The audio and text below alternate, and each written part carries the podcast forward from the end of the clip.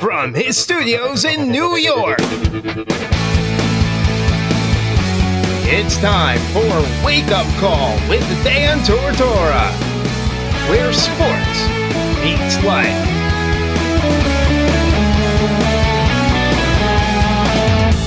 Here's your host, Dan Tortora.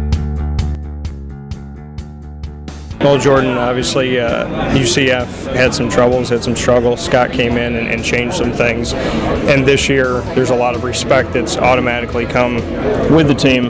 Just what you can say about having Scott Frost come in and see that people are starting to think differently about you. Does it matter from the outside looking in how they feel? Um, personally, no. But um, to help, to help them my future, I see yes. Um, coach came in and done a great job um, playing playing people who was on scout team and just giving everyone a chance to compete and show show who could play the game and help this university win. Um, I think he's done a great job. When you look at Scott Frost and, and when he came in and, and how he approached the situation, what would you say was your first impression of him when he walked through the door? That we could relax. You know, um, you know, playing back with O'Leary, you know, you, certain dress codes, you know, clean shaven. It was, you know, it was like almost military. When Coach Frost came back, he just was like, look, you guys can relax, you know, um, play the game. You can have a little swag on the field, you know. And we just really respected him and, you know, just to trust in his process to see where he would take us and to where he has taken us, just total respect for him. When you look at the process, what did he say about time with this team? I mean, obviously last year there were some good moves forward, but what did he say to you guys about a timeline or expectations? Did he set out things and say in the second season at this time I want this to happen? How did he approach it? He just was like trusting the process. He said, um, you know, if we if we come out and work hard every day and you know compete, then we'll definitely win some games, which we did. And now that the team has meshed and everyone's on one accord, we definitely feel like we have a championship caliber team. So we're just going to keep trusting in the process and you know trusting in Coach Frost to lead us to a championship.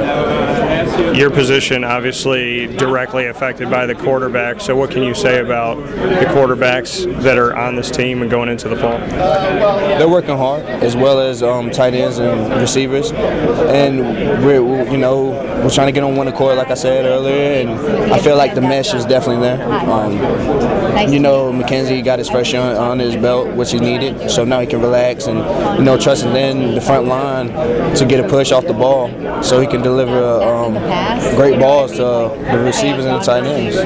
Who would be offensively going into the season, in your opinion, some of those weapons to look out for for UCF? Um, I would definitely say Tre'Quan Smith. Um, I was hoping to get the player perspective. The offensive line is working the tails off. They're looking really good this year. Our running backs, um, Hamilton, um, Killins um, is now in the slot. We have Snelson. We have Cam Stewart, who is who is so um, under the radar. One really, a lot of people sleeping on him. We have uh, Tristan Payton.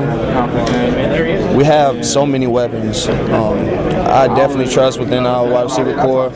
As if um, I think it was like 20, 2013, 2014, um, the Breshad Perrimans and the Rannell Halls, and that this group has come together, and you know, like those, like that team. So, if you know, we just, like I said, we just depending on the front line to get a push, and the rest is the rest is up to the quarterback. And when you look at this conference, the commissioner as a whole is pushing this Power Six. It's it's on it's on the helmets, it's on lanyards, it's on everything.